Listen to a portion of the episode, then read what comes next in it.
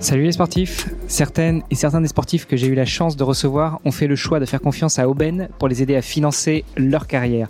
Et si je vous en parle aujourd'hui, c'est parce que c'est le cas de l'invité de cet épisode. Alors Aubaine, qu'est-ce que c'est? Eh bien, lors d'un passage à Paris, et plus particulièrement au tremplin by Paris Co, j'ai eu la chance de rencontrer Paul et Clément, les fondateurs de la plateforme, pour leur poser la question.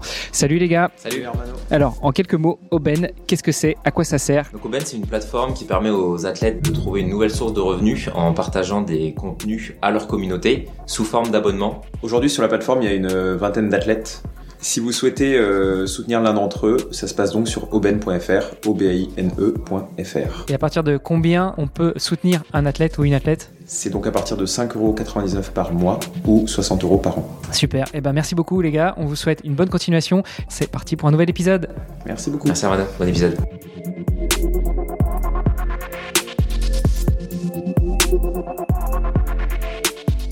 Dis papa, ils font quoi les sportifs quand ils sont pas sur le terrain? Eh bah croyez-moi, quand votre fils vous pose cette question, ça fait réfléchir. Surtout quand on sait que pas mal d'entre eux jonglent avec un ou plusieurs jobs pour pouvoir joindre les deux bouts. Et j'ai réalisé que beaucoup d'entre nous se posent la même question. C'est pour ça qu'il y a quelques années, j'ai décidé de lancer le podcast Dans les vestiaires pour plonger dans cette double vie. Parce que derrière chaque athlète, il y a une histoire et parfois un autre métier.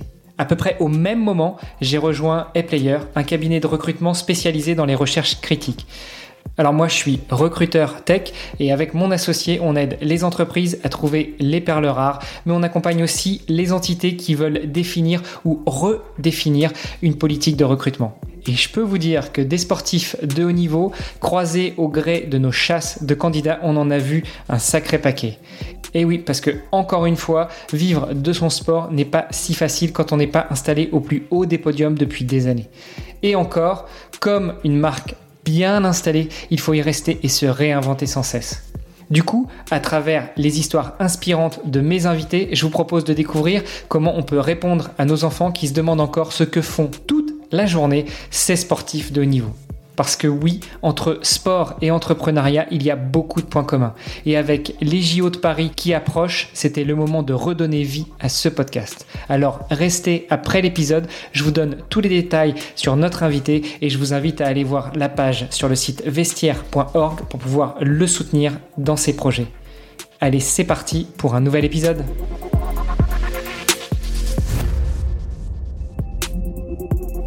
Papa, ils font quoi les sportifs quand ils sont pas sur le terrain? Eh bah croyez-moi, quand votre fils vous pose cette question, ça fait réfléchir.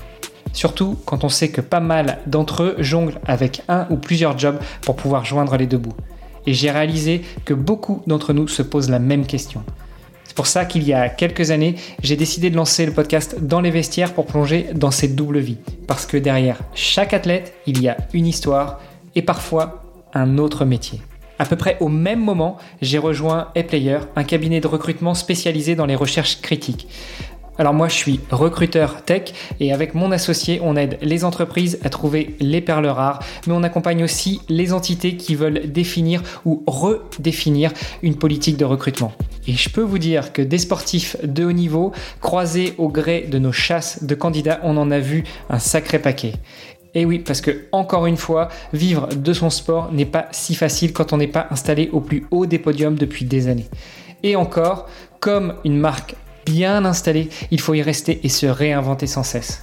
Du coup, à travers les histoires inspirantes de mes invités, je vous propose de découvrir comment on peut répondre à nos enfants qui se demandent encore ce que font toute la journée ces sportifs de haut niveau. Parce que oui, entre sport et entrepreneuriat, il y a beaucoup de points communs.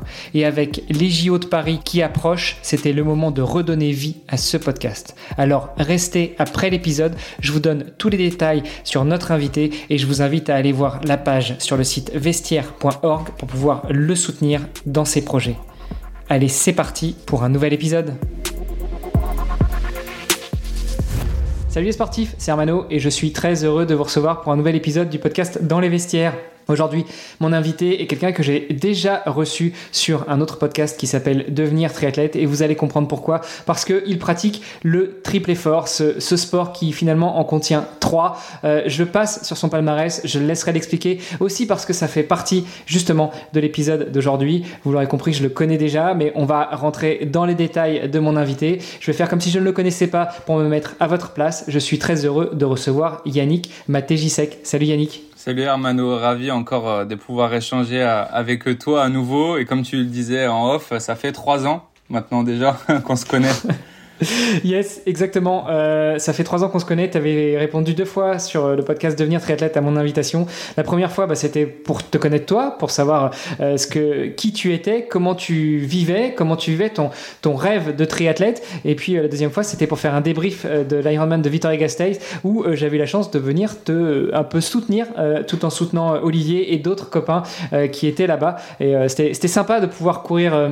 allez, 5 mètres à côté de toi parce que de toute façon tu courais tellement vite que j'arrivais pas à suivre. bon, pas non plus, mais ouais, c'était c'était top de, de vous avoir euh, entreaperçu dans ma douleur euh, extrême, mais c'était c'était cool, ouais. c'est vraiment cool.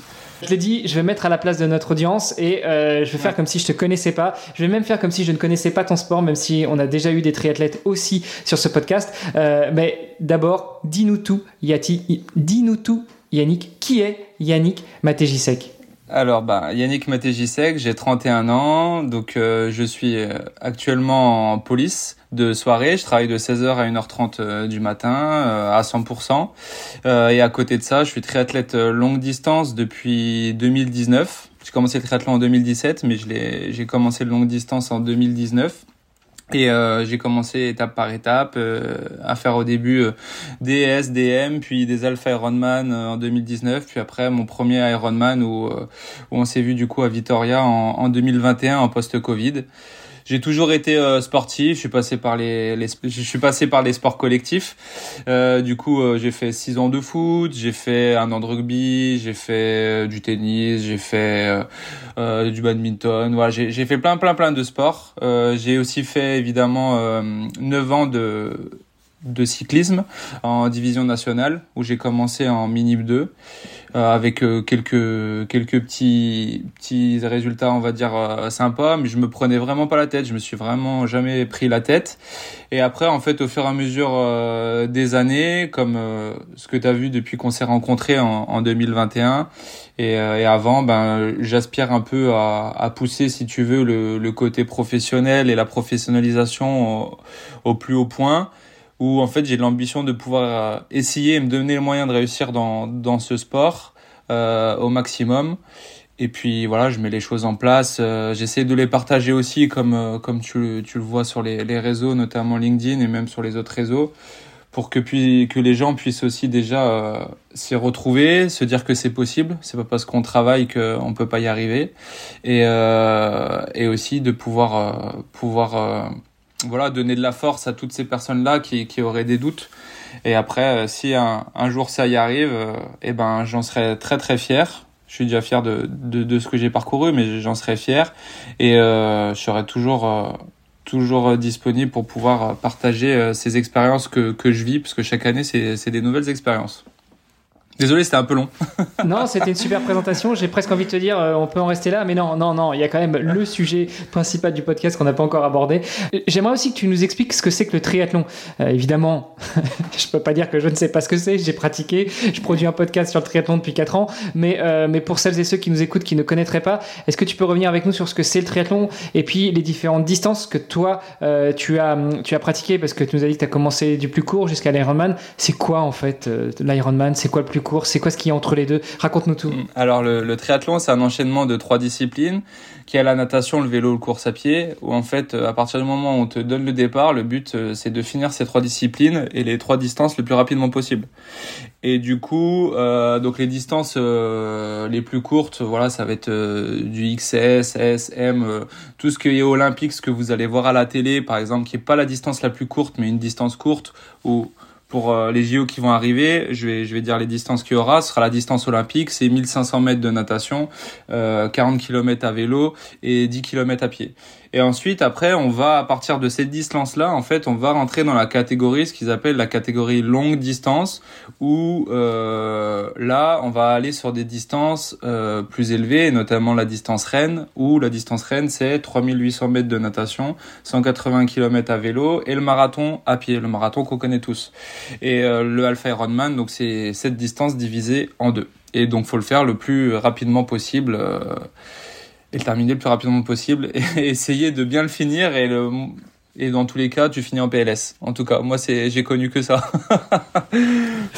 euh, alors, pour ceux qui n'auraient pas euh, la notion de la distance, tu nous parlais de l'Ironman, qui est la distance reine. C'est pas la plus longue, hein, parce que maintenant, il y a du double Ironman, du oui. Ironman. Il y, a des, il, y a des, il y a des gens qui Tout enchaînent. Euh, je crois que j'avais reçu sur le podcast de Bien Athlète Pascal Piche, qui a fait, je crois, 140 euh, Ironman d'affilée. Bref, euh, c'est la distance reine, mais pas la plus longue, donc qui fait 3,8 km de natation natation, hein, 3,8 km de natation, 180 de vélo, donc c'est presque une petite étape du Tour de France et un marathon à la fin. Tu dis le marathon qu'on connaît tous, il y a quand même encore des gens qui me demandent un marathon de combien de kilomètres? Donc un marathon c'est 42 ouais. kilomètres et 195 mètres, s'il vous plaît. Et tout ça, en plus, eh ben, les meilleurs, comme toi, ils l'enchaînent en 8, un peu moins de 8 heures maintenant.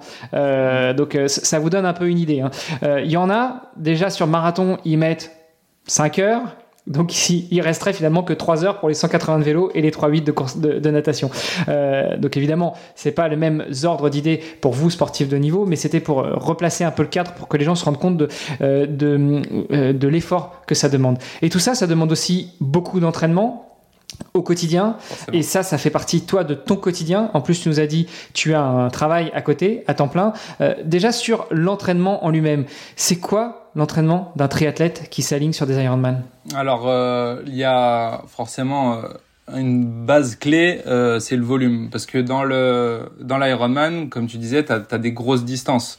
Après, oui, tu as, les ultra, ultra distances où c'est différent. Mais c'est vrai que moi, je reste sur, donc sur la distance Ironman, c'est beaucoup de distance. Donc en fait, déjà, il faut, ça, faut être capable de pouvoir faire ces distances-là rapidement, le plus rapidement possible que que ce que tu peux faire dans, dans au niveau physiquement, mentalement et puis forcément avec les à côté que tu as. Et euh, donc j'ai fait pas mal de, je fais forcément pas mal de sacrifices dans mon quotidien pour pouvoir euh, faire du volume où je tourne aux alentours de euh, en moyenne 25 heures d'entraînement par par semaine euh, où il y a des journées je vais tripler, même parfois quadrupler parce que je rajoute aussi de la préparation physique générale qui est tout aussi importante euh, d'apporter ce, ce, ce côté là et mais minimum en tout cas, je, fais deux sports par jour. C'est le, c'est le minimum, euh, le minimum. Alors 25 heures. Euh, en France, on est à 35 heures par semaine au niveau d'un vrai travail temps plein. Toi, tu fais un vrai travail de nuit en plus et 25 heures d'entraînement par semaine. Et ça, c'est que les heures effectives, parce qu'il faut compter le temps de partir de la maison pour aller jusqu'à la piscine, le temps d'aller de la piscine jusqu'au prochain spot d'entraînement ou rentrer à la maison, euh, le temps d'aller sur la piste quand c'est une séance de piste, euh, le vélo, eh ben, il faut le sortir, il faut le ranger, il faut le nettoyer, etc. Donc les 25 heures que tu nous annonces, c'est du 25 heures effectif. Ça englobe pas toutes ces demi-heures, une heure en plus chaque jour à chaque entraînement. Ah non, non, ça c'est clair. Si après tu veux prendre l'effectif et forcément du sportif de manière même aussi générale, tu peux compter le sommeil, euh, la sieste que je ne connais pas. Moi, je ne sais pas ce que c'est la sieste, j'ai pas le temps. Mais voilà, c'est tout, toutes ces genres de choses en fait quand on est sportif de haut niveau et ça c'est pour tous les sports que que tous ceux que tu as, as interviewé, forcément, on est sur euh, sur 24-24 au final. Mais après oui, euh, moi je dois je dois caler ça forcément en fonction de de, tous ces à côté, ce côté organi organisationnel euh, qui est le travail et puis forcément comme tu dis aller au aller euh, à nager revenir de nager euh, prendre le vélo s'habiller parce que là quand tu sors en cours tu mets deux minutes pour y aller. Mais là tu dois mettre ton long ton tour de cou tes gants tout ça puis tu reviens et ainsi de suite.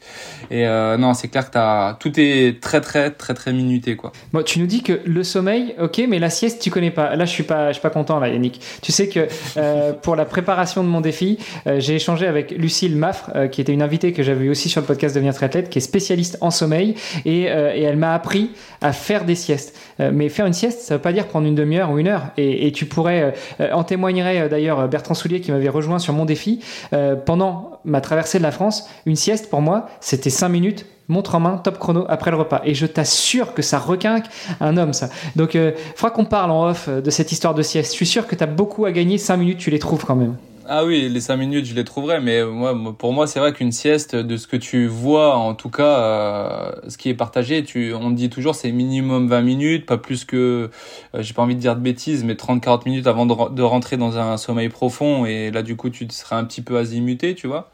Mais euh, bien sûr, moi, je, avec plaisir, pour apprendre toujours des, des, nouvelles choses et des moyens d'optimiser, euh, on, parlera de ça, avec plaisir. Ouais, non, non, ça, il n'y a, pas de souci, c'est assez simple, hein, les, techniques qu'elle m'avait transmises, mais on en reparlera en off. Ok, donc pour toi, il y a l'entraînement il y a le boulot. Et on va revenir pourquoi. On va revenir sur le pourquoi il y a le boulot. Euh, avant, j'aimerais qu'on revienne un petit peu sur toi. Tu nous as dit que tu as toujours fait du sport, euh, parfois du sport collectif, parfois du sport individuel, du foot, du rugby, euh, du, badminton, tu m'as dit. Qu'est-ce qui a fait, et, du cyclisme. Euh, Qu'est-ce qui a fait que justement tu es switché vers le triathlon? Alors, en fait, c'était un, pote à moi. C'est un pote à moi qui était aussi cycliste. On, se connaissait bien et qui est passé sur le triathlon après. Et en fait, moi, si tu veux, pendant la période professionnelle, euh, j'ai arrêté ma carrière entre guillemets ma carrière euh, en division nationale de de, de cycliste euh, quand j'ai euh, je suis rentré en école sous off gendarmerie. Parce qu'avant d'être policier j'étais euh, gendarme et après j'ai fait la passerelle. Et en fait quand je suis rentré si tu veux pour tout te dire j'avais la possibilité de rentrer en équipe de France militaire. La la personne qui gérait ça le, le proposait. Mais vu que je suis passé par la case concours et la case normale entre guillemets euh, le, chemin normal. Moi, quand je leur ai demandé, quand j'ai demandé à mon commandant d'unité de l'époque de pouvoir m'intégrer et parfois me détacher, en fait, euh, là-bas, euh, lui a refusé. Et il m'a dit non, nous on a besoin d'un, on a besoin des, des, hommes sur le terrain. Le sport, voilà, c'est entre guillemets j'ai envie de dire on s'en fout quoi. Et euh, du coup euh, voilà j'ai pas fait plus. Je me suis je me suis dit ok je je mets ça de côté. Et là en fait j'ai arrêté. Euh, le cyclisme je gardais en en off mais j'ai arrêté vraiment le côté euh, haut niveau dans le cyclisme que j'avais à l'époque où je m'entraînais euh, que pour ça. Le but c'était les compétitions tous les week-ends etc les courses à étapes. Et euh, et là je me suis arrêté. Et là je suis rentré dans le mood côté un peu militaire tu vois. Et je voulais préparer les forces spéciales euh, je voulais préparer les forces spéciales, le GIGN. Donc euh, dans mon coin, là, j'étais jeune gendarme, élève gendarme. Tac, je commençais, je préparais euh, traction, tout ce qui était les les workouts, les WOD là de euh, en poids de corps avec du lesté, etc. là, je commençais un petit peu à courir, voilà, parce qu'il fallait être capable de tout. Et après, je voulais du coup m'y présenter. Mais en fait, j'en avais pas suffisamment parlé autour de moi et je m'étais pas assez renseigné. Petite erreur de, de débutant. J'ai fait un post euh, LinkedIn d'ailleurs récemment, il y a pas longtemps, je pense. Tu l'as peut-être vu. Et en fait, c'est parce que je rentrais, je rentrais pas dans les clous au niveau, euh, au niveau médical en fait. J'étais, vu que je suis myope, euh, je suis considéré comme Y4. Bon, si s'il faut en dire plus, je le dirai plus, mais les, les réseaux le diront, diront les choses. Et et en fait, euh, du coup, euh, mon, mon, mon, dossier de base de départ n'était pas recevable. Alors que je m'entraînais, si tu veux, avec deux potes de l'époque, deux amis, qui sont à l'heure actuelle au GI, tu vois. Eux, ils sont passés, euh, eux, il n'y a pas eu de soucis, etc.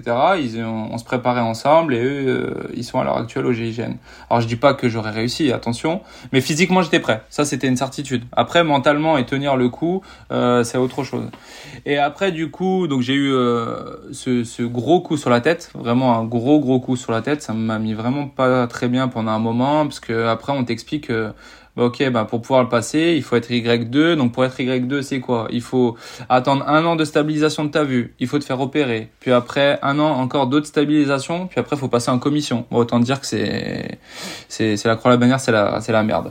Ouais, t'intègres le GIGN à 45 ans et c'est mort quoi. voilà, je crois que j'aurais été bloqué, tu vois. Mais bref, et du coup euh, après c'est c'est ouvert d'autres opportunités perso et euh, moi je partais beaucoup en déplacement euh, justement en mobile. C'est pour ça qu'aussi je pouvais pas faire euh, des heures et des heures euh, de sport aussi. Je partais euh, jusqu'à 8 mois sur 12. Donc euh, t'es pas chez toi, tu voilà, tu, tu, tu, tu fais beaucoup de poids de corps justement et de la course à pied au final parce que euh, c'est le plus simple. C'est le plus simple quand t'es quand t'es en déplacement. T'as pas toujours une salle de sport ou autre. Donc euh, moi je me prenais des des des watts simples, euh, pompe, euh, fente, squat, tout ce genre de choses. Ça ça ça passait crème. Tu faisais ça pendant une heure, tu faisais ça en, en circuit, tu te mettais la misère et puis après ça allait bien. Tu prenais ta douche, tu commençais ton service ou sinon après t'allais au lit. Tu vois. Ça m'arrivait déjà de de faire du sport à 23 heures. C'était la nuit. Le lendemain je devais me lever à 5 heures du mat mais je faisais ça 45 minutes, je me mettais la mine et après j'allais me doucher et hop au lit direct. et euh, bref, et du coup, euh, je, je, suis un peu long, excuse-moi, mais euh, après, après, si tu veux, ça m'a un petit peu manqué, donc j'ai fait cette passerelle entre temps aussi. là, du coup, j'ai pu plus me poser, j'avais des horaires plus plus plus calme si tu veux où en fait c'était toujours les mêmes j'avais un roulement de deux semaines mais c'était toujours pareil voilà 16h 1h 16h 1h30 16h 1h30 tel jour tel jour tel jour au moins c'est réglé tu, tu tu sais quand tu peux t'entraîner et combien de temps ou pas et, euh, et du coup, euh, là, je me disais, putain, le vélo, ça manque quand même, euh, parce que ça reste quand même mon, mon sport de base que, que, que, que j'adore, euh, passionné de, de ça. Mais j'avais quand même un, pied, un petit peu, un peu de voir du changement, si tu veux. Et euh, mon ami là, de, dont je te parlais euh, au tout début, qui était cycliste aussi avant, a fait en fait du triathlon. Tu peux balancer, tu peux balancer les noms. Hein. non, mais euh, là maintenant il s'est mis au trail. Pierre-André Anizan, euh, très très bon d'ailleurs, lui un gros gros talent et euh, qui est dans lui qui est médecin d'ailleurs. Et si tu veux, il, il, faisait du, il faisait du, donc du triathlon et je me suis dit tiens je vais tester. Et donc lui il était coaché par un coach euh, perso. Et euh, moi du coup je me rajoutais de temps en temps parce qu'on n'était pas loin euh, quand on était sur Lyon tous les deux. Et en fait voilà il me disait là je fais ça. Bon vas-y je viens avec toi. Bon il me mettait la mine hein, il me mettait la mine mais je faisais je faisais un peu ce que je pouvais et je trouvais ça cool. Et du coup j'ai fait mon premier tri S et après voilà je suis tombé je suis tombé dedans et je t'avoue que je j'ai plus envie de m'en retirer. Et après s'en est suivi les étapes que tu connais euh, jusqu'à arriver à me dire bon le court de distance c'est pas trop pour un mec comme moi parce que je suis arrivé je crois à 20 euh, j'ai pas envie de te dire de bêtises mais je crois que c'était 26 ou 27 ans. Donc la vitesse c'était pas trop mon truc. La, natation encore pire parce que euh, voilà j'ai jamais vraiment trop nagé. Donc après j'avais plus un physique qui, qui retient bien la douleur et, et, résistant à la fatigue. Donc en fait la distance qui me convient bien au final c'est l'Ironman. Donc après pour pouvoir et performer du coup aussi prendre de plaisir et tout un ensemble. Je suis parti sur euh, sur longue distance. T'aurais pu aussi faire des choses mais sans la partie natation. Euh, D'ailleurs, si je ne m'abuse, ta première victoire euh, en groupe d'âge, c'était à Vitoria-Gasteiz quand ils ont quand ils ont transformé l'Ironman en duathlon parce qu'il y avait trop de problèmes avec l'eau. Ouais, par mon pur euh, pur bonheur, c'est ça. J'avoue que j'ai été content. C'est pas ce que j'ai demandé, mais c'est vrai que voilà, ça ça m'a profité. Où on est parti directement à vélo et euh, vélo course à pied. Bah comme ça s'est passé là, tu vois, à, Cozumel, ça peut arriver. Hein, c'est des choses que tu que tu contrôles pas. Cozumel là, c'est la semaine dernière où euh, régulièrement, tu sais, à, à Vichy, etc. Beaucoup ça a été vélo cap quoi. Mais c'est ça. C'est ça. Mais bon, le duathlon, euh, je pense que je me ferais quand même, euh, je prendrais quand même des sacrés fessés parce que ça court quand même très très vite. Hein. ouais. Bon, en tout cas, euh, ça court quand même aussi vite sur Ironman à ton niveau. tu nous as pas parlé de ton palmarès justement. Donc j'ai dit que tu avais gagné à Vitoria-Gasteiz en 2020, si je ne m'abuse, en sortie de Covid. Et puis après, après, qu'est-ce que tu qu'est-ce que tu fais dans le triathlon et en particulier dans l'Ironman? Bah du coup après là, on s'est retrouvé euh, 2022. Tu vois, c'était une année, euh, l'année, euh, on va dire dernière année où je savais que c'était la dernière année amateur parce que suite à cette victoire, je, je me suis qualifié au championnat du monde à Hawaï et euh, je me dis j'axe toute ma saison sur sur ces championnats du monde pour pouvoir le, le mieux performer possible. Et, euh, et, après, je veux tester euh, le, côté catégorie pro, donc cette année-là qu'on connaît, qui est 2023. Mais donc en 2022, je me dis bon, c'est bien passé. En plus, je vais retourner à Vitoria, tu vois. Donc euh, là, cette fois-ci, il y aura les pros. Voilà, j'ai j'ai axé ma ma saison dessus. J'ai fait DL. je crois que j'ai fait Aix-en-Provence. Je crois que j'ai refait Vichy en 73, donc en Alpha Ironman. J'ai fait, euh, j'ai fait du coup Vitoria et après j'ai terminé par euh, par l'Ironman d'Hawaï. Et en fait, toutes les courses hormis hormis Hawaï. J'ai remporté en, en, en, amateur complet, tout tout tout âgé. Je me classais en fait avec les, les professionnels. Et par exemple à Vitoria, je fais huitième avec les pros.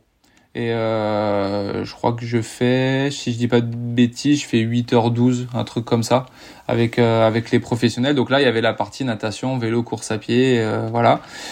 Et euh, du coup, à Hawaï, euh, j'ai quand j'y suis allé, donc je m'étais bien préparé et je fais cinquième, j'ai pas envie de dire de bêtises, mais il me semble bien, sinon à revérifier, mais cinquième amateur de mon groupe d'âge et sixième total. Celui qui gagne d'ailleurs, euh, c'est un Américain qui est en train de tout, tout j'allais dire tout défoncer chez les pros là, à l'heure actuelle. Lui, euh, il est passé pro. Contrairement à, à, moi, lui, là, il fait des podiums chez les pros. il, il, est en 8 h il est en 8h38, je crois, à Hawaï de mémoire, et moi, je fais 8h45. 8h45 et euh, il a passé un, un, maxi un très très beau palier et euh, du coup je fais avec les pros je crois que je fais 44 ou 45e de la course. Ça s'est pas très bien fini. Malheureusement, j'ai un peu subi la partie marathon, tu vois, pour le coup. Euh, je fais 3h04 là-bas, mais j'avais, j'ai chopé un point de côté euh, sur les 10 derniers kilomètres. C'était horrible. C'était horrible. L'enfer. L'enfer. Mais voilà, j'ai, je suis quand même très content de, de, ce que j'ai pu faire et j'ai, donné le maximum et euh, j'ai fait la course que je devais faire. Et vraiment content de pouvoir me dire que voilà, j'ai fini en tout cas sixième amateur euh, du monde euh, en 2022 et puis euh, et puis me classer quand même un peu avec les professionnels.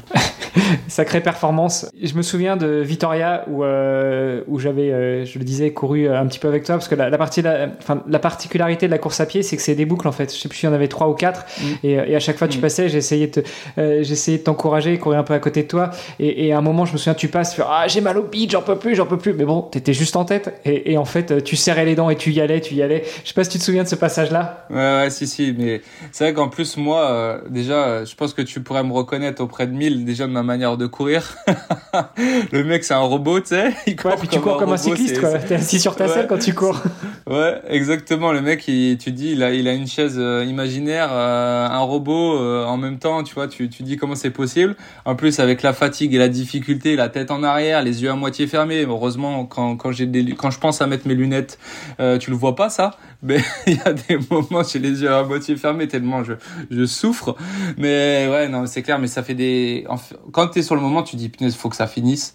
Et euh, et c'est top d'avoir des des personnes qui qui nous encouragent, tu vois, comme toi. Parce que même si on répond pas, parce qu'en vrai, t'as plus la force. Au début, t'es le premier 10 kills, t'es bien, tac tac, tu fais signe, tu fais des sourires, tu vois. Mais quand tu es, au 30e et que tu es, en train de subir tout ce que tu peux, euh, tu t'entends, tu, sais que tu sais que les gens sont là, tu sais que ça te fait du bien, tu sais que voilà, ça, ça te rebooste, mais tu as envie de rallier l'arrivée et c'est quand tu rallies, là, tu fais waouh, trop bien quoi. Je suis, je suis content quoi raflé euh, quasiment tout en groupe d'âge euh, quand euh, avant de passer pro. donc pour ceux qui ne connaissent pas, dans le triathlon, il y a deux catégories. Il y a les catégories professionnelles où là, du professionnel qui a 18 ans jusqu'au professionnel qui a 70 ans, vous êtes tous ensemble, vous partez tous en même temps et vous êtes tous classés ensemble. Et puis il y a la catégorie dit amateur, qu'on appelle plutôt groupe d'âge, c'est plus politiquement correct, euh, mais, mais surtout ça s'appelle groupe d'âge parce qu'il y a des groupes d'âge. Sur Ironman, c'est euh, plus ou moins tous les 5 ans, et, euh, et donc en gros, ceux qui ont entre 18 et 20 ans, ils courent, enfin ils courent, tout le monde court ensemble, même si de plus en plus sur Ironman, il y a des rolling starts, c'est-à-dire qu'on on part par 2 ou 5 ou 10 et pas en mass start comme ça a été le cas pendant longtemps. mais en, en gros, tous les groupes d'âge, tous les amateurs sont classés en même temps euh, dans, une grosse catégorie et il y a des sous-catégories par catégorie d'âge, donc 18-20, 20-24, 25-29, etc., etc. Et ça, ça permet de départager un peu les gens qui sont censés être plus ou moins du même niveau par rapport à leur âge. Euh, et puis ça permet aussi euh, sur les courses à label notamment Ironman, qui est un label privé, de distribuer des slots, des places, des droits à aller au championnat du monde à Hawaï, dont tu parlais. Alors maintenant, avec la particularité que c'est une fois à Hawaï, une fois à Nice, une année sur deux. Euh, mm. Mais voilà, c'est un petit peu le fonctionnement. Et donc toi, tu gagnes plusieurs fois en groupe d'âge avant de devenir pro, avec euh, ton, euh, avec ton, ton sésame, ton slot comme ça s'appelle. Tu vas à Hawaï et là, tu fais sixième euh, de, des groupes d'âge, cinquième dans ta catégorie d'âge. Euh, c'est une sacrée performance, ça, moi, Yannick. Ouais, ouais, non, mais c'est clair que je, je, suis, je suis content de tout ça et c'est tu, tu le prépares tu vois tu, tu sais que tu prépares tout ça euh, pour pour pour le faire tu sais que c'est difficile parce qu'en plus euh, Hawaï qui est comme on dit le, mythe parce que c'est de là qu'a été créée la distance Ironman euh, avec les Navy Seals euh, américains où euh, ils ont créé cette histoire-là. Euh, tu sais que tu as ce mythe-là, et puis c'est vrai que quand tu es là-bas, pour euh, ceux qui l'ont peut-être pas fait ou pas regardé, mais tu as, quand même une ambiance, mais c'est, en fait, elle est inégalable, si tu veux, cette ambiance. Alors elle, elle va peut-être changer maintenant, tristement, à cause qu'ils ont séparé les hommes et les femmes, et ça, je, suis un peu triste pour ça. Je pense que voilà, ça, faisait peut-être beaucoup de monde sur l'île, etc. Je, je connais pas tout, tout ce qui est la politique derrière, mais, mais au final, euh, la dernière année que j'ai pu le faire, où en fait il y avait et les hommes et les femmes, mais c'était un truc de malade. Tu vis triathlon pendant une semaine, même parfois plus, parce qu'il y en a qui viennent plus longtemps. Pendant une semaine, tu, tu vis triathlon, t'as as toutes les grandes marques qui sont présentes sur place, tu croises les champions. C'est là où j'ai pu croiser euh, Yann Frodeno, qui est le GOAT du triathlon, et prendre une photo avec lui. J'ai croisé euh, ben forcément tous les Norvégiens qu'on connaît tous, ben, le champion du monde à l'époque, Gustav Iden. J'ai pris une photo aussi avec lui. Voilà, j'ai pu faire aussi ma, ma groupie, tu vois, si tu veux. c'était c'était cool, c'était cool. Permets-moi entre euh, entre syndrome d'imposteur euh, de te mettre un petit coup derrière la tête. Tu fais partie des meilleurs, hein, Yannick. Donc tu faisais peut-être la groupie avec ceux qui sont encore plus forts que toi ou du moins qui ont écrit l'histoire depuis plus longtemps que toi euh, au niveau professionnel mais tu fais partie des meilleurs hein. quand tu vas à Hawaï quand tu vas au championnat du monde que ce soit en pro ou en groupe d'âge tu fais partie des meilleurs. Ah c'est gentil. C'est gentil mon pote. Ça me fait plaisir de, de l'entendre. Et puis donc ça c'était 2022 euh, 2023 cette année les championnats du monde comme on l'a dit une année sur deux c'est entre Nice et Hawaï. Cette année les hommes c'était à Nice. Tu y étais? Non j'y étais pas. Alors c'est euh, stratégiquement c'est en fait j'ai pris la décision alors euh, voilà, je mets encore un bémol sur le fait que est-ce que j'aurais eu la, chance de m'y qualifier ou pas, parce que ça reste quand même vraiment une catégorie au-dessus. On tombe vraiment sur des personnes qui peuvent vivre de ça euh, et qui vivent de ça et qui sont dans le game depuis un petit moment. Donc forcément, ils évoluent euh, très bien parce que ce sport, en tout cas, il faut être patient. C'est de la régularité tout au long des années et euh, voilà pas se blesser ou gérer à, mieux les blessures euh, et voilà c'est une progression sur plusieurs années. Donc forcément euh, je fais un peu cette analogie là euh, dans mon cas c'est un peu comme si je vais à la guerre avec des airsoft contre des kalachnikov si tu veux tu vois.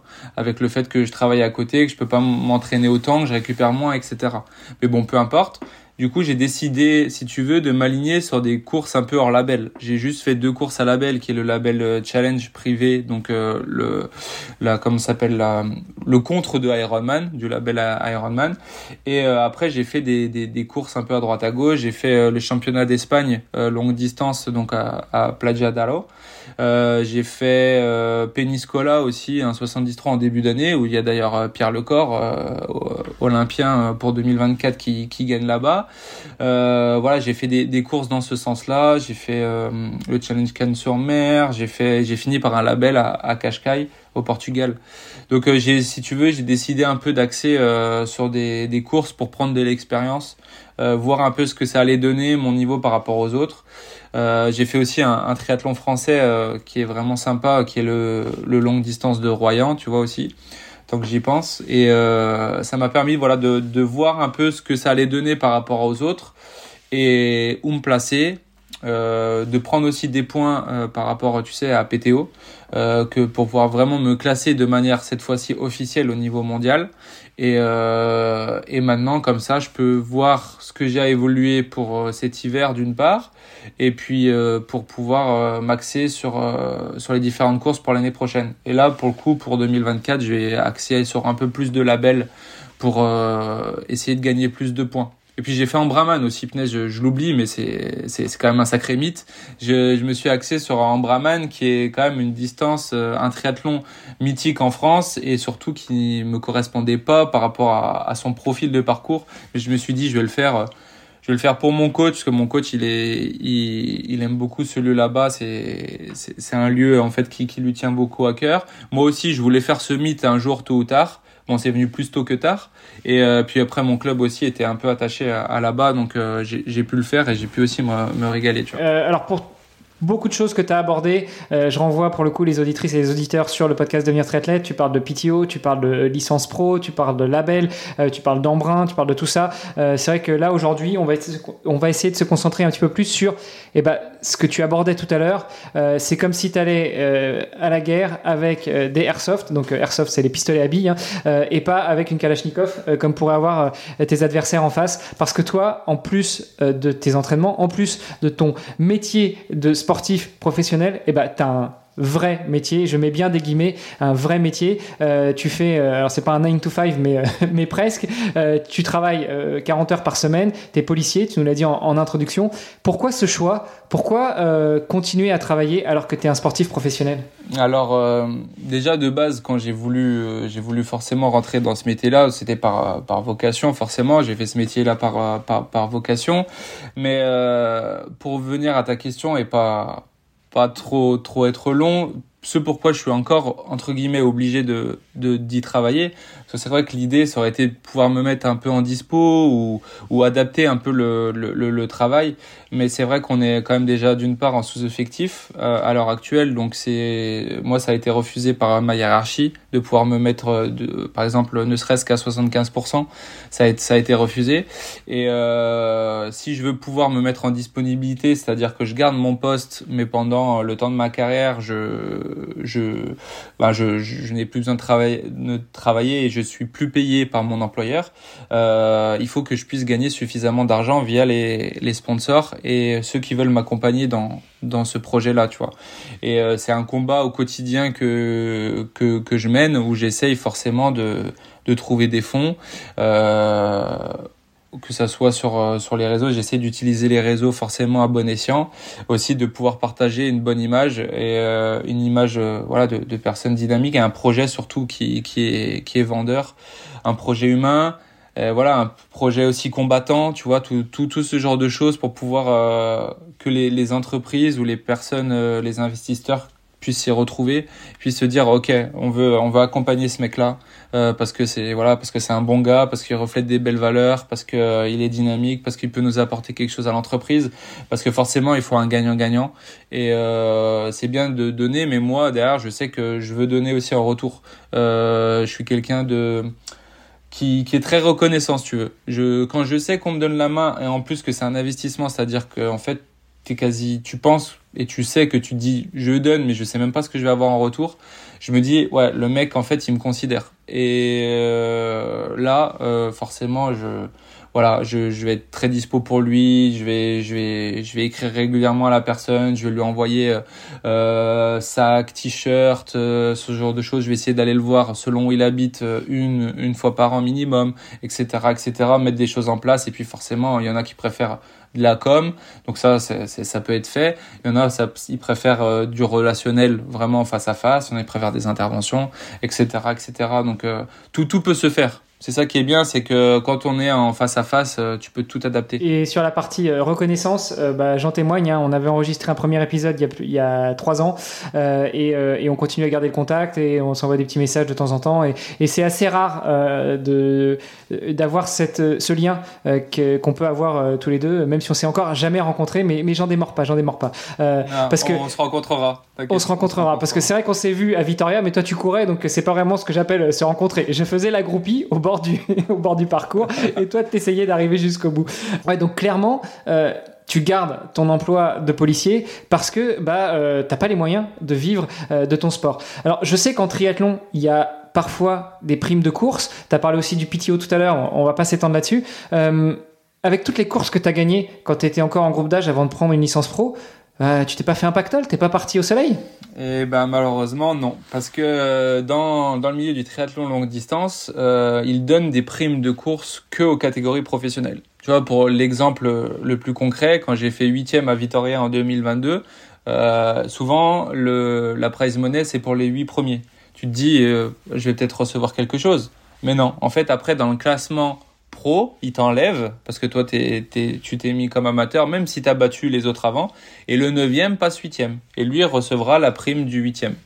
Donc en fait, en amateur, si tu veux, tu, tu, tu gagnes, tu gagnes rien.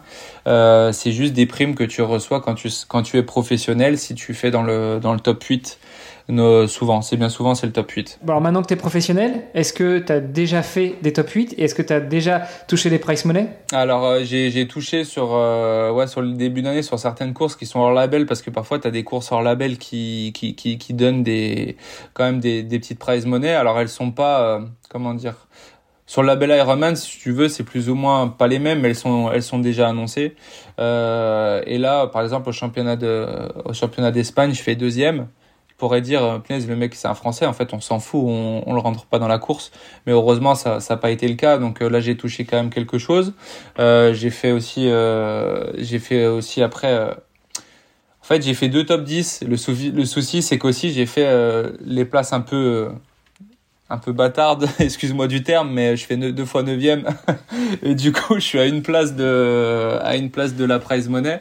Donc c'est vrai que cette année entre guillemets, elle m'a pas elle m'a pas beaucoup souri à ce niveau-là parce que j'ai gagné qu'une prize money sur les six courses ou six ou sept que je me suis aligné parce qu'après en fait je l'ai touché de peu et j'ai fait euh, deux onzième place, deux neuvième place et euh, j'ai fait ce podium là, tu vois. Et après euh, j'ai eu Là, voilà, Qashqai, euh, malheureusement, je suis tombé malade, donc euh, j'ai fini la course, mais euh, j'ai fini loin parce que j'étais, j'étais, voilà, j'étais malade. Et, et, faisons sauter les doutes, hein, chers auditrices, chers auditeurs, allez pas croire que quand on fait premier, même sur un Ironman, ça paye une saison. non. Sauf si on gagne à Hawaï, éventuellement, ça peut aider. Si on gagne et si on fait un record de l'épreuve, ça peut aider. Mais sinon, en moyenne générale, hors Hawaï, une prime de course sur le label Ironman, ça tourne autour de combien? Bah ouais, comme tu l'as dit, tu tu gagnes pas, ça tourne. En fait, une course selon comment elle est elle est placée, si tu veux, euh, comment elle est vue par le calendrier Ironman, euh, ça peut être un championnat euh, sud-américain, championnat africain, etc. Là, tu vas avoir un, un petit pactole où ça va être par exemple 100 000 dollars pour les hommes et les femmes, euh, donc divisé en deux. Donc 50 000 pour euh, les huit premiers hommes euh, et 50 000 pour les huit premières femmes. Huit premières femmes. Et certaines courses, même labellisées et tout ça, ça va être que 25 000 pour hommes et femmes. Donc là aussi, tu vas vachement descendre selon aussi, le, comme je t'ai dit, la densité, si tu veux, un peu le, le degré de, de, niveau de la course. Tu vas avoir un peu ces différents degrés-là. Hawaï, par exemple, c'est 75 000. Euh, la gagne là par contre. Euh, non, 75 000. Si, il me semble bien que c'est 75 000 la gagne. Donc là, oui, là tu peux, tu pourras payer ta saison de l'année prochaine sans souci. Et après, surtout avec tous les sponsors qui vont en découler. Mais euh, voilà, hormis Hawaï, forcément, tu vas pouvoir, par exemple, l'exemple concret, j'avais regardé, si je faisais huitième à Vitoria en tant que pro, je gagnais 1500 euros. Et après, il faut enlever, il faut aussi, faut aussi pas oublier qu'il faut enlever les taxes que nous prend la France. Et les taxes, c'est, euh, alors j'ai pas envie de dire de bêtises, mais je crois que c'est 29%. Par exemple, quand j'ai touché, euh, j'ai touché ma prime, euh, ma prime à, à Playa ils m'ont retiré 29% que ce que je devais toucher. Donc forcément, l'argent en main, ça baisse, ça baisse vite. Donc après aussi, tu as des, pas des techniques, mais tu as des endroits où t'as pas ça. Par exemple, Dubaï, je crois de mémoire que tu touches complètement. Mais ça, c'est des on-dit, je je suis pas sûr à 100%. Mais euh, certains endroits, euh, tu peux euh, toucher ce qui est marqué. Mais en tout cas, dans l'Europe, tu toucheras pas ce qui est marqué. Parce que tu vas dépendre de la loi après, des lois, et, et on va te retirer une taxe dessus et qui qui s'appelle la taxe. Tu, pourrais la retrouver si tu veux, mais c'est la taxe du sortir un peu des jeux tu rentres dans la même taxe que les taxes du poker et tout. Bah oui, normal, parce que vous jouez votre vie, donc c'est pour ça.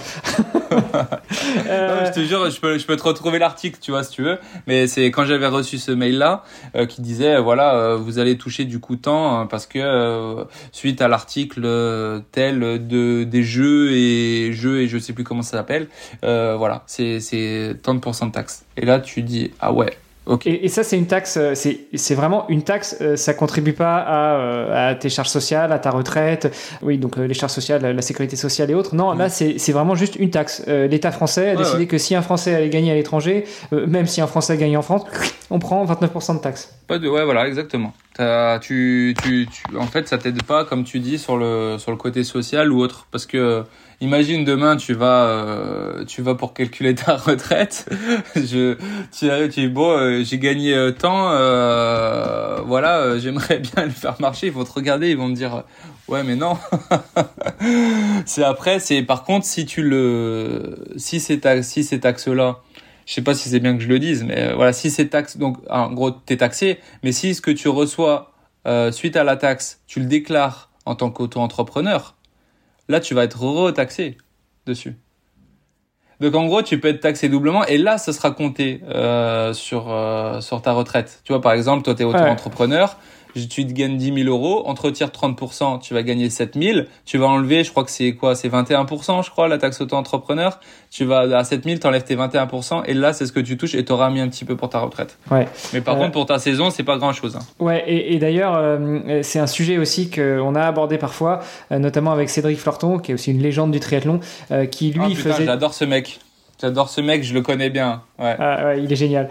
Et lui faisait du tri à la grande époque du triathlon, donc avant, euh, le début des années 2000, 2010 et autres. Et, en fait, en France, avant 2012, euh, les sportifs de haut niveau ne marquaient pas de points pour leur retraite. Donc les sportifs de haut niveau qui, euh, bah, qui finalement n'étaient pas salariés par ailleurs, comme ça a pu être le cas et comme ça peut toujours être le cas dans certaines grandes sociétés, dans certaines sociétés publiques, SNCF, EDF et autres, où là, bah, ce sont des employés qui sont certes euh, libérés d'un point de vue euh, obligation professionnelle, mais par contre qui font partie du payroll, donc de, euh, de, de, la liste des employés d'une société. Eux, quand ils touchent leur salaire, eh ben, ils payent leur charge sociale et ça, ça ça va sur la retraite. Mais si avant 2012, ces gens n'étaient pas salariés par des entreprises partenaires, eh bien, elles marquaient pas de points pour la retraite. Et, et, et on se retrouve avec des sportifs de niveau qui, qui, qui offraient entre guillemets 10, 15, 20 ans de leur vie pour défendre les couleurs du drapeau, qui se retrouvent avec rien à la retraite. Donc déjà, des gens qui galèrent toute leur vie en tant que sportifs pour financer leur carrière et qui en plus, une fois qu'ils ont fini leur carrière, ne touchent pas de retraite. C'est beau quand même. C'est ce que tu dis. Tu vois, bah, Cédric Florton, je l'ai côtoyé euh, quand j'étais euh, à Lyon, avant de la descendre dans le sud de la France, euh, que je connais très bien. Hein. je veux dire, c'est vraiment un, bon pote à moi et euh, j'ai beaucoup de respect pour sa carrière et tout ce qu'il a fait. Donc s'il nous entend, hein, je te fais des gros bisous, Cédric. Mais ouais, tu vois, je veux dire, on le voyait à la NAT. Lui, il, il bossait avant, il, il, retournait bosser après. Et pourtant, ce qu'il a fait pour la France, c'est ouf quand même. Tu vois, je veux dire, moi, ce, ce, ce qu'il a fait au niveau sportivement parlant et ce qu'il arrive encore à faire à son âge le mec, il a quand même des, des, capacités de fou, puis il continue de s'entraîner, etc. Et euh, il, bosse, il bosse comme comme toi, comme moi, comme tout le monde. Et bah voilà, c'est la problématique que, que tu as dit, tu vois. Ouais, Cédric Furton, c'est quand même le mec qui a euh, démocratisé euh, le swimrun en France euh, grâce, euh, entre autres, à son passage dans Intérieur Sport sur Canal+. Et, et c'est il est peut-être pas étranger au fait que la France euh, soit le seul pays au monde pour lequel le swimrun a une fédération délégataire, qui en l'occurrence est la Fédération française de triathlon. Mais bon, on arrête sur Cédric, on lui enverra l'épisode s'il n'écoute pas. Cédric, on t'embrasse. Pour revenir à toi, oui, effectivement, les primes de course, ça paye pas une saison. Alors même si tu gagnes Hawaï et euh, il me semblait que la prime était plus élevée, mais admettons 75 000, admettons qu'il n'y ait pas de taxe sur les 75 000 que tu prends, et ben ça n'empêche qu'une saison de triathlon, ça coûte, ça coûte combien pour toi un, tri, un néo-triathlète professionnel, une saison de triathlon entre le matos, l'alimentation, le vélo, les déplacements, euh, si tu es qualifié pour les championnats du monde et qui sont à Hawaï, le billet d'avion, etc., etc. Une saison, en gros, ça coûte combien pour un Yannick? Alors moi, j'avais fait justement ce calcul-là et quand j'échange avec euh, les entreprises euh, ou quand je fais mes mails, j'envoie mes mails un peu à certaines certaines personnes pour me présenter et forcément il faut en parler. J'avais fait un calcul, mais vraiment franchement j'étais resté sur le plus bas possible. Hein. Là le calcul que je vais vous donner, ça va être le, vraiment le plus bas possible. Justement, je retire le vélo en disant que tu l'as déjà acheté que tu le changes pas chaque année parce que sinon tu peux rajouter 10 000 balles. Moi j'avais compté euh, 50 000 50 000 à l'année. Donc euh, forcément, tu prends ton salaire que tu as à l'heure actuelle. Moi, je j'ai pas de tabou pour l'argent. Je gagne 2000 euros en tant que tant que fonctionnaire de police, euh, travaillant de nuit. Donc tu fais déjà euh, tes 2000 x 12. Euh, ensuite, après, t'enlèves euh, forcément euh, ce que tu vas payer en termes de DF, nourriture, ben, enfin bref, ton quotidien. Donc ça, ça, monte. Puis après, forcément, tes déplacements de course, euh, les hôtels. Euh, si tu veux euh, être à peu près bien, être sur place de la course, qui t'évite de louer une voiture, qui t'évite des déplacements de taxi ou autre, ben l'hôtel coûte forcément plus cher. Plus après pour y aller, ça peut être en avion, ça peut être en train, ça peut être en voiture. Par exemple, quand je suis descendu au Portugal, euh, avec un très bon ami à moi, on a fait un road trip. On a décidé, on voulait pas prendre l'avion, on a décidé d'y descendre en voiture. Donc on a fait euh, sud de la France, Portugal. On a fait ça en euh, donc pareil, je l'avais partagé sur LinkedIn et les réseaux. Euh, on est descendu sur euh, Burgos, on a fait les premières 6 heures, puis après on est resté deux jours là-bas, puis on est descendu sur Porto, on est resté un jour et demi, puis après on est descendu sur Cascais. Et, et après il a fallu remonter, et là on est sur du 15 heures de route, 15 heures de route aller, 15 heures de route retour, si tu fais un, total complet, tu vois. Donc forcément c'est du temps, de l'argent, l'essence c'est pas c'est plus donné, bah ça n'a jamais été donné, mais c'est beaucoup plus cher, tout a augmenter. Donc euh, tous ces à côté, si tu veux, euh, après calcul qui peuvent être très bien démontrés, hein, je peux le montrer, c'est plus euh, les à côté médicaux, tu vois aussi. Ça forcément, on n'en parle pas. J'y pense là en même temps que je te, je te parle. voilà, ces accompagnements à côté, la préparation physique, ton coach, etc. Bah tout ça, ça a un coût. Et moi, je pense que pour pouvoir vivre de ce sport, en tout cas en restant vraiment voilà, tu vois, je cherche pas à vivre dans un palace, je cherche pas à pouvoir manger euh, du bio tout le temps euh, parce que ça coûte forcément plus cher, mais tu manges au moins de la base, tu vois. Euh, je cherche pas à être dans des hôtels de luxe tout le temps, à me déplacer euh, euh en, en dire en van, tu vois plutôt en van ou ou autre c'est juste pouvoir vivre ma vie, tu vois, vivre ma vie de passionné et, et que, que je puisse le faire et, et je puisse partager tout ça. Et euh, pour moi, je trouve que 50 000 euros avec tous les sponsors qui s'assemblent ensemble, ça peut être largement faisable. Le tout, c'est de trouver forcément que tu puisses leur apporter quelque chose. Ça reste tout ça, le, toujours ça le, le, le truc et que leur politique de d'entreprise, forcément, elle aille euh, sur un sport, malheureusement aussi, on va pas se mentir, qui est considéré comme individuel.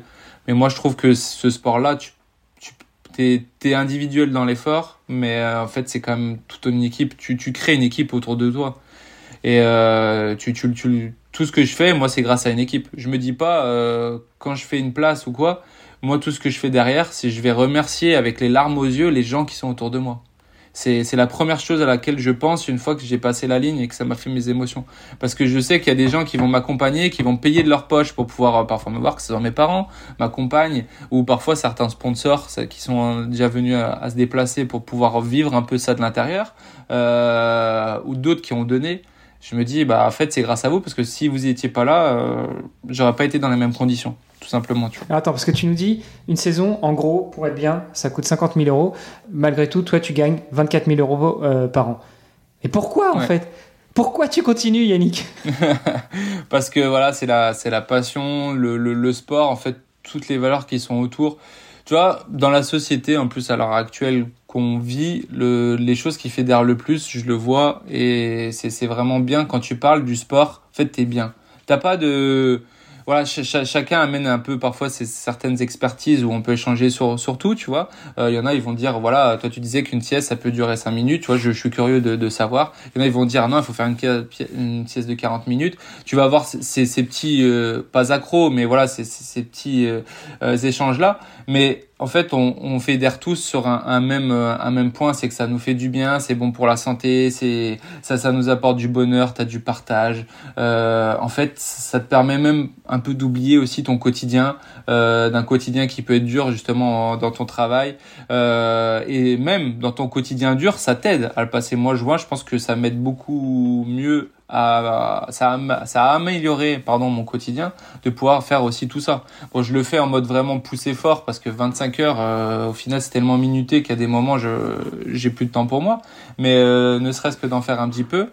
En fait, c'est pour moi, c'est que du positif et ça me donne, en fait, ça me donne envie de pouvoir aller là-dedans pour, euh, en fait, voilà, donner du positif aux gens, partager du positif. Euh, et tout, tout ce qui entoure quoi. En fait, euh, c'est vraiment ça qui me qui, qui, qui me donne envie et qui, qui me donne envie de me lever le matin pour et c'est pourquoi je me mets autant la mine à l'entraînement tu vois bon on, l'aura compris hein, c'était enfin tu l'auras compris je te taquinais un petit peu là-dessus mais mais on comprend bien mhm. pourquoi est-ce que tu continues pourquoi est-ce que tu continues à, à, représenter la France aussi parce que même si le triathlon longue distance et en particulier l'Ironman n'est pas une distance olympique et ben ça n'empêche que quand tu vas sur une course euh, déjà on t'appelle pas par ton prénom on t'appelle par ton nom de famille et puis en plus euh, on, on, on, met en avant euh, le pays d'où tu viens donc euh, finalement, toi, quand tu te déplaces, euh, tu représentes la France. Et merci pour ça. Euh, donc maintenant. Ça me fait plaisir, c'est le but. Ça, moi, ça fait partie de mon ADN, c'est mon identité. Moi, je, je, suis patriote, tu vois. Donc pour la,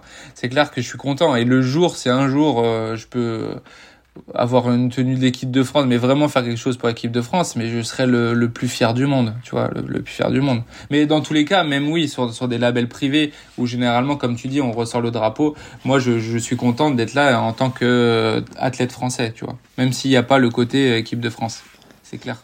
Ça viendra, ça viendra. Comment est-ce que tu finances ta carrière à l'heure actuelle, en dehors de ton emploi? Comment est-ce que euh, bah, justement tu, tu peux t'acheter un nouveau vélo, tu peux te nourrir, tu peux payer un coach, tu peux payer un kiné, tu peux payer un, euh, entraîneur, tu peux payer tes déplacements, tu peux payer ton hôtel? Alors, euh, il y a les sponsors qui m'accompagnent à l'heure actuelle, donc je remercie de tout cœur euh, maintenant, en plus, ça commence à faire, ça va bien faire euh, pour la plupart un minimum deux ans qui, qui, qui m'accompagnent. Donc, c'est des personnes qui me, qui, qui me donnent sur, euh, sur l'année pour pouvoir euh, après faire, faire tout ce que je fais, donc soit me déplacer ou autre. Après, Vas-y, balance tes noms. Ah, bah, par exemple, euh, tu as l'entreprise Formarail euh, de, qui est une entreprise dans le ferroviaire. Donc, tu as Porsche Montpellier, euh, avec t'as l'entreprise Edbat euh, avec Nicolas euh, de Hexacoffre qui lui est dans le, le, le, côté la sécurité privée qui fait des coffres et autres, donc qui est beaucoup avec les forces de l'ordre qui accompagne aussi Benoît Saint-Denis et compagnie. Euh, là, j'ai des nouveaux partenaires normalement qui devraient aussi euh, arriver. Voilà, euh, Maxime, Johan, euh, toutes ces personnes-là, je, je, je, je, les, je, les, remercie et sans eux, ce serait pas, ce serait pas possible. Et puis, ils font partie, si tu veux, de, de, de cet écosystème que j'ai réussi à créer, sain, tu vois, où on veut tous s'entraider, on veut tous aller de aller de l'avant, tu vois, et ça va ça va le faire. J'ai mon ami aussi, euh, voilà, j'ai un ami Richard qui fait du triathlon, qui, qui a une entreprise aussi qui, qui m'a donné, donc merci à lui. J'ai aussi euh, Thierry Barr qui est dans le l'entreprise de, de récupération pour Ortonov, qui m'a aussi beaucoup aidé. Euh, voilà, j'ai un autre ami qui, qui s'appelle Sébastien, que je remercie beaucoup, qui, qui est coaché par le même coach. Enfin bref, tout le monde a mis un petit peu sa, sa, sa pierre à l'édifice, si tu veux. Voilà, l'entreprise Schmidt aussi dans la cuisine. Euh, dans la cuisine, merci à Benjamin, merci à Amélie, Artea. Enfin bref, voilà, tu vois, j'en je, ai des noms. Tout le monde, tout le monde m'aide. Euh, ils sont, ils sont, ils sont au top. Et euh, j'espère que ça pourra le faire. Et puis sans compter après les équipementiers, parce que forcément, as, là, je te parle vraiment d'argent pur. Mais euh, tu as le côté équipementier ou voilà, 6D Sport Nutrition, je suis avec eux depuis 4 ans. Euh, Aquaman, euh, ça va faire, euh, je pense, du coup, la 4, 3, 3 ou 4e année. Euh, Schwalbe, 3 ou 4e année. Euh, voilà, c'est j'ai la chance en fait de me créer, si tu veux, un écosystème et surtout fidèle. Derrière, moi, je suis fidèle à eux, ils sont fidèles à moi et, et c'est sain et c'est top. On discute. Si par exemple ils veulent euh, que que je fasse quelque chose pour pour pouvoir les aider. Justement ben moi c'est avec plaisir. Faut juste m'expliquer comment parce que euh, voilà les réseaux c'est quand même aussi un métier. Mais faut m'expliquer comment le tourner et moi je le fais toujours avec grand plaisir. Et puis moi pareil si j'ai besoin je leur demande et puis ils sont toujours là pour essayer de d'aider tu vois. Et en plus de tout ça t'arrives à avoir une certaine présence sur les réseaux. Euh, Est-ce que c'est cette présence que tu as développée qui t'a permis d'aller décrocher tous ces partenaires euh, ou est-ce que euh, c'était aussi un plus? Ah, c'est un plus. Tu vois, bon, t'as reçu Maya du coup, que je connais très bien, que tu vois, grâce à Lactique, donc on va les, on va les mettre aussi en avant. Eux, c'est une entreprise qui, franchement, ils gagnent rien depuis qu'ils ont, ils ont créé ça.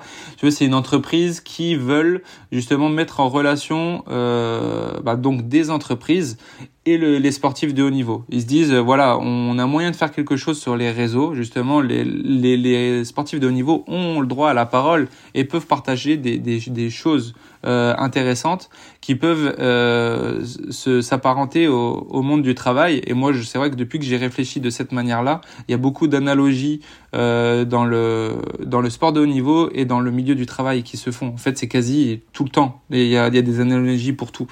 Et euh, eux, ils ont ils nous ont appris, si tu veux, euh, à le mettre en forme, à écrire, euh, un peu à le storytelliser, si tu veux. Alors euh, voilà, Maya par exemple s'en sort très très bien. Euh, je, elle m'inspire aussi beaucoup. Moi, il y a des fois, voilà, c'est peut-être sa touche féminine qui fait qu'elle arrive à bien sortir les trucs. Moi, j'ai j'ai encore un petit peu de mal. J'essaye, tu vois, je de, de, de, bien tourner mes sports, que ça, que mes posts, que ça soit que que vous pouvez ressentir en fait ce que j'ai envie de dire, tu vois, si tu veux. Et du coup, euh, grâce à eux, qui nous ont formés, qui nous ont expliqué, euh, bah, c'est grâce à eux que j'ai rencontré euh, l'entreprise Ortonov, tu vois par exemple. Mais, mais voilà, on va voir si ça va pouvoir, pouvoir évoluer. Mais ça, m'aide en tout cas à être présent sur ce réseau social-là, notamment LinkedIn. Et, euh, et ça va peut-être m'aider à pouvoir en, trouver d'autres au fur et à mesure. Le but, c'est d'être régulièrement présent, de pouvoir... En fait, on se met un petit peu aussi... À, on parle de nos expériences, mais on se met aussi un petit peu à nu, tu vois. Moi, c'était rare que je parlais de mon, de mon, de mon boulot c'était rare que je parlais de mon boulot parce que voilà, j'avais peur un peu de sais ça clive. Mon, mon boulot il est clivant, tu vois dans la dans la manière de penser et, euh, et j'avais peur d'en parler. Je crois que je m'en souviens dans le premier épisode qu'on a fait. Je sais même pas si j'en avais parlé entre nous. Je crois que j'avais parlé dans que j'étais fonctionnaire public, tu vois. Et euh, je me suis dit qu'en fait, mais pourquoi, pourquoi avoir euh, peur ou honte d'un métier en fait qui est tout aussi honorable, tu vois Et euh, que je le fais justement euh, pour des, des, des bonnes des bonnes choses. Et voilà, tu vois, tu te mets un peu à nu. Et j'ai vu que d'en parler, au final, en fait, c'est c'est plutôt positif. Donc euh, je vais plus euh, plus euh, aussi axer sur sur le côté perso pour que les gens puissent se rendre plus se rendre compte de, de la côté du derrière ben, dans les vestiaires quoi en fait. Oh, ça c'est bien, ça c'est joliment placé, ça. Merci Yannick. ouais, et, euh, et d'ailleurs euh, chez Lactique euh, et aussi chez Aubaine, j'ai pas eu que Maya et toi. Il y en a, il y en a eu. Il y a eu chez Aubaine. D'ailleurs, on pourra parler de parler de Aubaine, de Paul et Clément. Merci à eux qui eux ont mis en place une plateforme de, en fait, de, de, comment dire, de donation participative. Je sais pas si ça s'appelle exactement comme ça, mais eux ils donnent et nous en échange en fait on fait du contenu vraiment euh, particulier, spécifique, et surtout on va dans les, on va vraiment dans le dans le fond euh, de, du triathlon. Ceux qui veulent me suivre et qui m'aident, moi je leur fais trois vidéos par exemple par mois, et après je réponds et je fais gagner des choses, on fait gagner des concours. On essaie de mettre des choses en place parce que forcément quelqu'un qui va te donner euh, 5 euros euh, par mois, et eh ben il faut qu'il faut qu'il y ait quelque chose derrière. C'est un soutien, c'est cool, mais moi j'ai envie de, de, de, leur partager ma passion, tous les tips, mais le maximum en disant tout tout tout tout. Il y a rien qui est gardé, euh, parce que justement c'est pour moi, c'est la moindre des choses. Tu vois. Bon, voilà, vous l'aurez compris. Hein, si vous voulez euh, vous aussi soutenir Yannick, eh ben, euh, direction aubaine.fr. Euh, vous pouvez aussi suivre tous ses posts sur les réseaux et puis les liker. Ceux-là, ils viennent de la formation qu'il a reçue chez Lactic. Et puis, et puis, n'hésitez pas à partager aussi cet épisode de podcast. Yannick, on, on fait super long. Je m'étais dit qu'on ferait qu'une demi-heure, mais finalement, c'est pas grave. Je suis désolé. Pour, pour, autant que notre audience apprécie, et je suis sûr que ce sera le cas, eh ben, on, on, on va on va doucement clôturer. Il y a une question que je pose de plus en plus à mes invités sur ce podcast, euh, c'est que je leur demande de se projeter. Euh, si tu, si tu retrouvais le, petit Yannick quand tu as commencé le vélo, pas le triathlon, parce que le triathlon ça fait pas si longtemps que ça pour toi, mais, euh, mais quand tu as commencé le vélo, qu'est-ce que tu crois que lui te dirait? Qu'est-ce qu'il dirait de toi? Qu'est-ce qu'il penserait de toi en te voyant le, le Yannick maintenant de 31 ans? Je pense, je pense qu'il serait quand même euh, fier de l'évolution que j'ai, pris. Forcément, l'expérience que j'ai eue, que ce soit dans mon métier. Euh, ce que je suis devenu aujourd'hui, c'est suite à, mes parents, mon éducation et forcément le sport aussi. Le, le sport à haut niveau euh, t'éduque. Euh, les gens que tu rencontres, euh, tout ça. Et je pense que voilà, moi je, je, suis fier de ce que je suis devenu. J'ai vu comment j'ai évolué. J'oublie pas d'où je viens. Et euh, je pense que c'est c'est ce qu'il dirait. Et j'espère que ça va ça va continuer dans ce sens-là. Et en tout cas, je vais tout faire pour continuer dans dans ce sens-là. Tu vois. Bon, tu sais que quand j'ai commencé le triathlon en 1996, et oui, ça nous rajeunit pas. Enfin, en tout cas moi, toi, t'étais même pas encore né. euh, ouais, 92. Oh. Ouais, bon, ouais, ok, 80. Quand j'ai commencé commencé en 96, donc tu avais 4 ans, tu commençais à peine à marcher. Voilà. Euh, on, on disait à l'époque que euh, euh, l'Ironman, euh, donc le triathlon de distance Ironman, c'était un sport de, de sportifs matures et qu'on commençait à éclore vers 35-40 ans. Donc tu as encore quelques années devant toi. Ouais, voilà, c'est ce que je me dis aussi. Je me dis que j'ai pas encore tout donné, il y a encore du potentiel. Moi, je pense que je suis encore à 60% de ce que je peux faire parce qu'on peut encore plus s'entraîner, on peut optimiser la récup, etc. Donc, euh, il y, a, toujours à améliorer. Plus, comme je te dis, c'est un sport, euh, comme tu dis, mature, mais de régularité et il faut faire ça tout au long de l'année. Donc, euh, chaque année, t'évolues, tu passes des caps, tu le vois. Si, de toute façon, maintenant, on a beaucoup de data. Moi, je vois que je m'améliore chaque année et, et je pense qu'on peut encore faire mieux. Et c'est ce que je vais je vais m'atteler à faire. Eh ben écoute Yannick, merci beaucoup pour euh, ce partage, cet échange, pour euh, toutes les informations que tu as délivrées. Euh, on te souhaite bonne continuation, bon courage pour tes entraînements. Prépare-toi parce que là tu vas bientôt aller bosser. Et puis et puis merci d'avoir merci d'avoir pris une heure avec nous dans ton emploi du temps chargé. il faut encore que tu te prépares pour aller bosser, il faut encore que tu fasses ton poste du jour, il faut encore que tu ailles t'entraîner. Donc bref, on t'embrasse, on te souhaite une bonne continuation. et puis chères auditrices, chers auditeurs, moi je vous donne rendez-vous la semaine prochaine pour un nouvel épisode et surtout n'hésitez pas, comme je vous le dis à chaque fois, à partager cet épisode au plus grand nombre. Il faut que l'on arrive à évangéliser euh, chacune et chacun pour que les gens comprennent que le sport de haut niveau, ce n'est pas que pratiquer euh, le sport que l'on aime, que s'amuser, c'est aussi beaucoup de galères, notamment pour financer sa carrière. Voilà, merci beaucoup à toi Hermano, ça a été un plaisir d'échanger tout ça avec toi.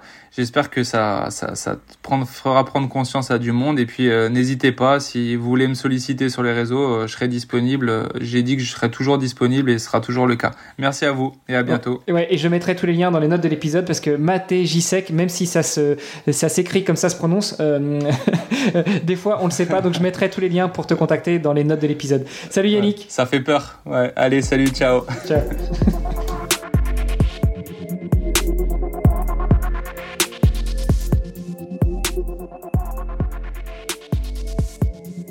Yannick, que vous venez d'entendre, est un mec génial, un triathlète hors norme qui se bat tous les jours pour pouvoir financer sa carrière en ayant un emploi à temps plein.